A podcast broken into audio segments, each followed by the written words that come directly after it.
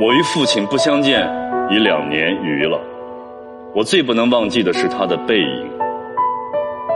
那年冬天，祖母死了，父亲的差事也交卸了，正是祸不单行的日子。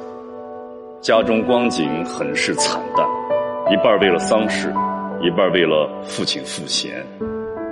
丧事完毕，父亲要到南京谋事，我也要回北京念书。我们便同行。我们过了江，进了车站。我买票，他忙着照看行李。行李太多了，得向脚夫行些小费才可以过去。他便又忙着和他们讲价钱。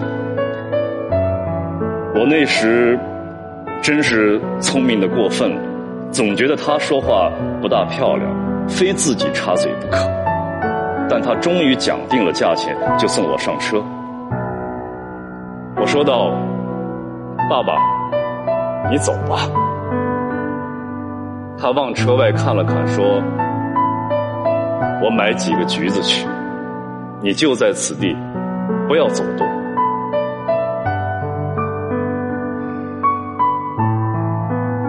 我看见他戴着黑布小帽，穿着黑布大马褂。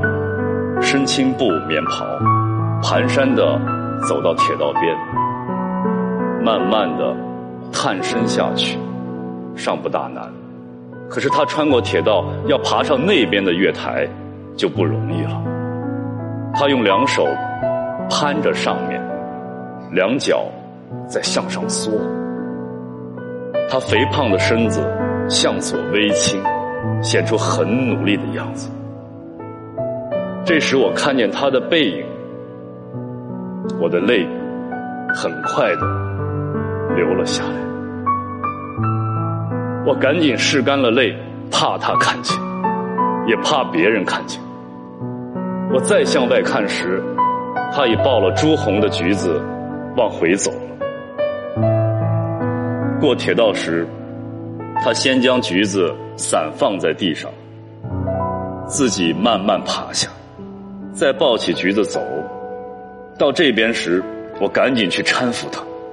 他和我走到车上，将橘子一股脑的放在我的皮大衣上。于是扑扑衣上的泥土，心里很轻松似的。过一会儿，他说：“我走了，到那边来信。”我望着他走出几步，他走了几步，回头看见我说：“进去吧，里边没人。”等他的背影混入了来来往往的人群里，再找不着了，我便进来坐下，我的眼泪又来了。